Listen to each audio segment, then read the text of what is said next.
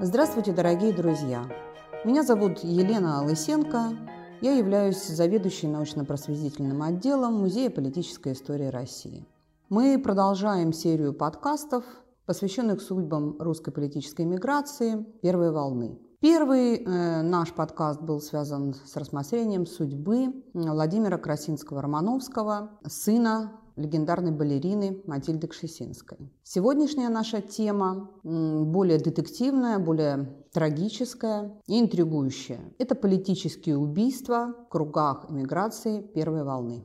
Данная тема дает возможность э, нам, сотрудникам музея, рассказать о тех политических фигурах и политических событиях, о которых на наших экспозициях и выставках материалов представлено немного, фрагментарно или по ряду причин они отсутствуют вообще. События, о которых мы будем говорить, не часто вспоминают в 21 веке, многие о них не знают, но эти политические убийства 20-х и 30-х годов некогда всколыхнули всю Европу и, можно сказать, перевернули политическое сознание человека Европы и Советской России. Первый выпуск будет посвящен покушению на политика Павла Николаевича Милюкова и убийству Владимира Дмитриевича Набокова, отца известного писателя Владимира Набокова. Во втором выпуске мы поговорим об убийстве известного большевика Петра Войкова. А в третьем выпуске мы рассмотрим убийство президента Франции Поля Дюмера